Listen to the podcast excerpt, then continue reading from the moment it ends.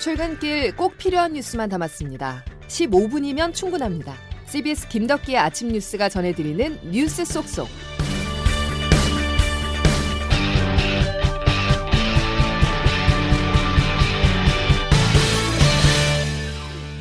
여러분 안녕하십니까? 4월 26일 김덕기 아침 뉴스입니다. 최악의 상황은 피했습니다. 밤사이 노사의 극적 타결로 우려했던 출근길 버스 대란은 없습니다. 파업을 앞둔 오전 4시를 불과 2시간 반 앞둔 시점에 합의를 이뤄내며 서울 시내버스 전 노선은 중단 없이 정상 운행하고 있습니다. 첫 소식 양승진 기자입니다. 서울시 버스 노조와 사측인 서울시 버스 운송사업조합은 오늘 오전 1시 반쯤 서울 영등포구 서울지방노동위원회에서 올해 임금협약 조정안에 합의했습니다. 양측은 조정 기한인 오늘 0시까지 합의에 이르지 못했지만 막판 협상 끝에 파업 2시간여를 앞두고 임금 5% 인상안에 최종 합의했습니다. 앞서 경기도 버스노조 역시 파업 유보를 결정하면서 수도권 버스는 첫 차부터 정상 운행에 들어갔습니다. 경기도 전체 버스의 40% 이상을 차지하는 35개 버스 업체 노조는 어제 오후 사측과 벌인 막판 협상에서 파업 유보를 결정했습니다. 사측이 노조의 입장을 정책에 반영하겠다고 약속했고 김동연, 김은혜 두 경기지사 후보가 처우 개선을 약속하면서 노조는 조정 신청을 취하하기로 했습니다. 노조는 아직 논의가 시작되지 않은 민영계 노선의 교섭이 결렬될 경우 준공영제 노선과 함께 조정 신청을 다시 접수하겠다고 강조했습니다. 당초 서울과 경기도 버스 노조는 협상이 결렬될 경우 오전 4시 첫 차부터 버스 운행을 멈추고 파업에 돌입한다는 방침이었습니다. CBS 뉴스 양승길입니다. 서울과 경기 외에도 전국 9개 지역에서도 버스 총파업이 예고됐었지만 모두 정상 운행되고 있습니다.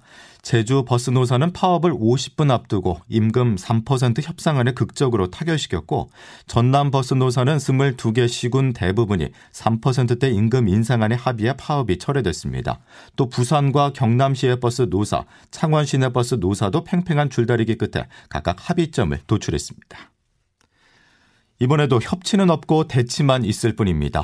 여야가 합의한 검수안박 중재안이 그렇고 청문회도 시작과 동시에 파행했는데요. 여야 합의문에 잉크가 마르기도 전에 국민의힘 쪽에서 합의를 부정하는 말들이 나오고 있습니다. 민주당이 과연 그러면 그 국민들에 대해 가지고도 그렇게 압박하는 언사를 할 것인지 저는 의아합니다.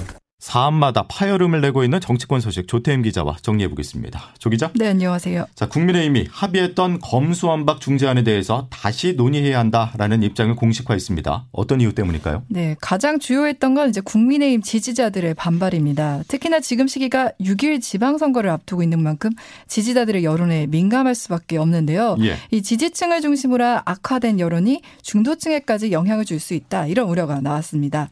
또 이준석 대표를 비롯해 윤석열 비례 당선인 안철수 인수위원장도 부정적 반응을 내놨고 특히 한동훈 법무부 장관 후보자가 공개적으로 부정적 반응을 내놨는데 이게 윤 당선인의 의중이 실린 것 아니냐 이런 해석이 나왔습니다. 그런데 보면은 권성동 원내대표는 윤핵관이라고도 불렸었는데 당선인과 사전 교감이 없었던 걸까요? 그러니까 그 부분에 대해서는 이제 의문이 들 수밖에 없는데요. 예. 당내에서는 이렇게 중요한 문제에 대해 논의를 하지 않고 권 원내대표 혼자 결정하기는 어려웠을 것으로 보고 의사소통 과정이 미흡했다 이런 추측이 나옵니다. 나옵니다. 권 원내대표 입장에서는 이번 일로 원내대표 임기 초반 리더십에 타격을 입게 됐고요. 또 윤 당선인에 대해서는 이제 취임 전부터 국회 입법 활동에 개입하는 모습을 보인 것은 부적절하다 이런 비판도 나오고 있습니다. 예. 신구 권력이 이번 검수안박 중재안에 엇갈린 평가를 내놨습니다. 이 부분은 또 어떻게 봐야 될까요? 네, 일단 문재인 대통령은 중재안에 대해 잘된 합의, 그 윤석열 당선인은 부패 완판이라고 정의했는데요.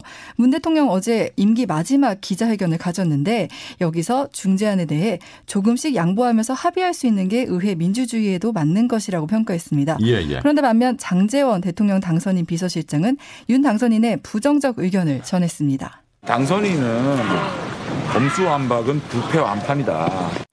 정반대 평가예요? 네. 윤 당선인의 의중은 중재안을 뒤집는 것이고 문 대통령의 발언은 중재안에 힘을 실어주는 거잖아요. 예, 예. 이 때문에 신구 권력이 또다시 대립하는 거 아니냐 이런 얘기도 나오고 있습니다. 예.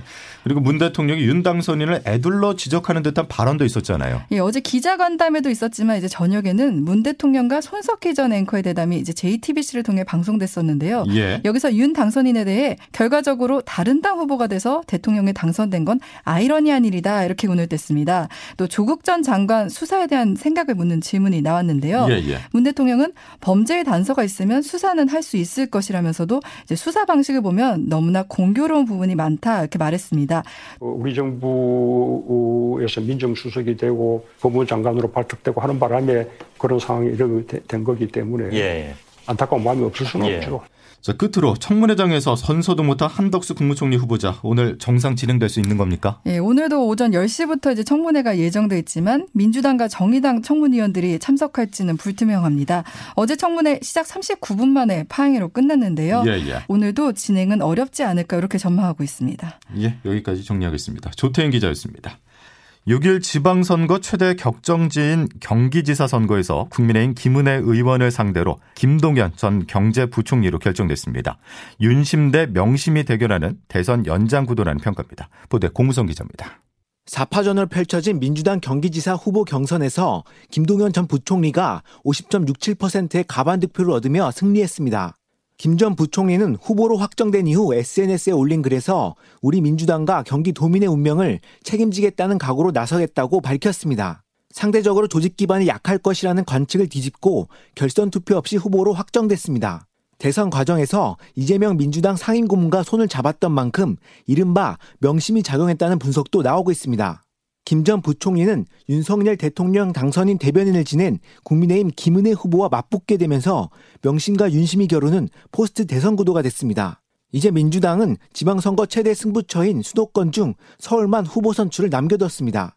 현재 민주당 서울시장 경선은 우여곡절 끝에 박주민 의원과 송영길 전 대표, 김진애 전 의원 간의 3파전으로 짜였습니다. 그런데 어제 예정됐던 토론회도 취소되는 등 일각에선 민주당 지도부의 서울시장 경선 관리가 총체적 난맥상을 드러냈다는 지적이 나오고 있습니다. CBS 뉴스 고무상입니다. 북한이 조선인민혁명군 창설 90주년 기념일이었던 어제 역대 최대 규모의 열병식을 개최한 것으로 보입니다. 북한에서 정확한 보도를 아직 하진 않고 있지만 윤석열 정부 출범을 앞둔 시점에 김정은 위원장이 어떤 메시지를 던졌을지가 관심입니다. 장규석 기자의 보도입니다. 드론으로 추정되는 12개의 빛나는 물체가 평양 김일성 광장 상공을 날며 어제 저녁 9시 식전 행사가 시작됐습니다. 저녁 10시에는 본 행사가 시작되면서 각종 병력과 장비가 늘어섰고 대규모 축포와 화려한 불꽃놀이도 벌어진 걸로 전해집니다. 앞서 축포 발사 등을 위한 부교를 설치하고 예행 연습에만 장비 250여 대가 동원된 정황이 포착된 만큼 역대 네 번째로 열린 이번 열병식은 최대 규모로 벌어졌을 것으로 우리 군 당국은 추정하고 있습니다. 지난 2020년 10월 이후 저녁이나 밤에 이렇게 대규모 열병식을 개최하는 것은 화려한 조명과 축포, 불꽃놀이 등으로 축제 분위기를 고조시키고 내부 결속력을 극대화하기 위한 포석이 깔렸다는 관측입니다. 또 주민들에게 군의 능력을 과시하기 위해 지난달 24일 발사한 대륙간 탄도미사일 화성 17형이나 지난 16일에 발사한 신형 전술 유도 무기 같은 신형 무기를 대거 선보였을 가능성이 큽니다. 북미 관계나 남북 관계가 돌파구를 찾지 못하는 국면에서 북한은 대륙간 탄도미사일 시험 발사에 핵실험 재개까지 시사하는 등 대결 구도를 강화하고 있습니다. 이런 상황에서 김정은 북한 국무위원장이 이번 열병식에서 어떤 메시지를 던졌는가 하는 부분에서 앞으로 북한의 행보를 가늠해 볼 수 있을 걸로 보입니다. 현장 상황은 오늘 조선중앙TV 등을 통해 녹화 중계될 걸로 보입니다. CBS 뉴스 장규석입니다. 한 주 한 주 시간이 지날수록 코로나19 신규 확진자가 눈에 띄게 줄고 있습니다. 이에 정부는 실외 마스크 착용 의무 해제를 검토하고 있는데요. 손영래 중앙사고수습본부 사회전략반장은 과학적 측면만 보면 실내와 비교해서 실외에서는 전파 가능성이 크게 떨어진다고 밝혔습니다. 하지만 대통령직 인수위는 신중한 입장입니다. 신용현 대변인입니다. 코로나의 위험으로부터 고위험군과 취약계층을 보호하기 위한 조치를 병행해 나가야 합니다. 실외 마스크 프리 선언은 보다 신중해야 합니다. 임기 내 일상 회복을 마무리 지으려는 현 정부와 임기 시작과 동시에 유행 확산이 부담스러운 차기 정부가 입장차를 드러내고 있다는 분석입니다. 중국 상하이 시민들의 음성을 기록한 4월의 목소리라는 6분짜리 영상이 공개되면서 전 세계에 충격을 주고 있습니다. 이 영상에는 엄마 아빠 곁을 강제로 떠나는 아이의 울음소리와 아픈 부모님을 병원에 보내달라는 호소, 코로나가 아니라 배고파 죽겠다는 시민들의 아우성 등이 담겨 있는데요. 중국은 인권보다는 코로나 박멸에 방점을 찍으면서 봉쇄를 이어가고 있죠. 우리 교민들도 많이 거주하는 베이징도 비상입니다. 상하이처럼 봉쇄될 것을 우려한 시민들이 생필품 사재기에 나서며 혼란이 가중되고 있습니다. 베이징에서 안성령 특파원입니다.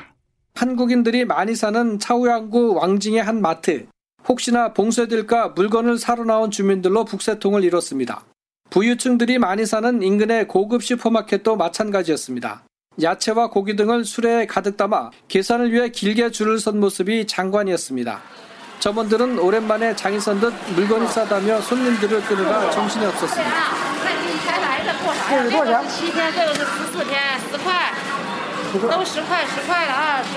지난 나흘간 인구 350만 명의 차우양구에서 발생한 감염자는 60여 명. 한국에서는 하루에 수십만 명이 확진돼도 사재기가 나타나지 않았지만 상하이처럼 될까봐 놀란 주민들이 너도나도 생필품 비축에 나서고 있는 겁니다. 차우양구는 모레까지 세 차례 걸쳐 전 주민 핵산 검사를 실시하는데 양성자가 나온 지역의 단지는 봉쇄될 수 있다는 공포가 떠돌고 있습니다. 실제로 일부 지역에는 준봉쇄 조치가 이미 내려졌습니다. 베이징에서 CBS 뉴스 안성료입니다. 8천만 명이 넘는 팔로워를 보유하고 있는 테슬라 CEO 일론 머스크가 트위터를 약 55조 원에 인수하기로 했습니다.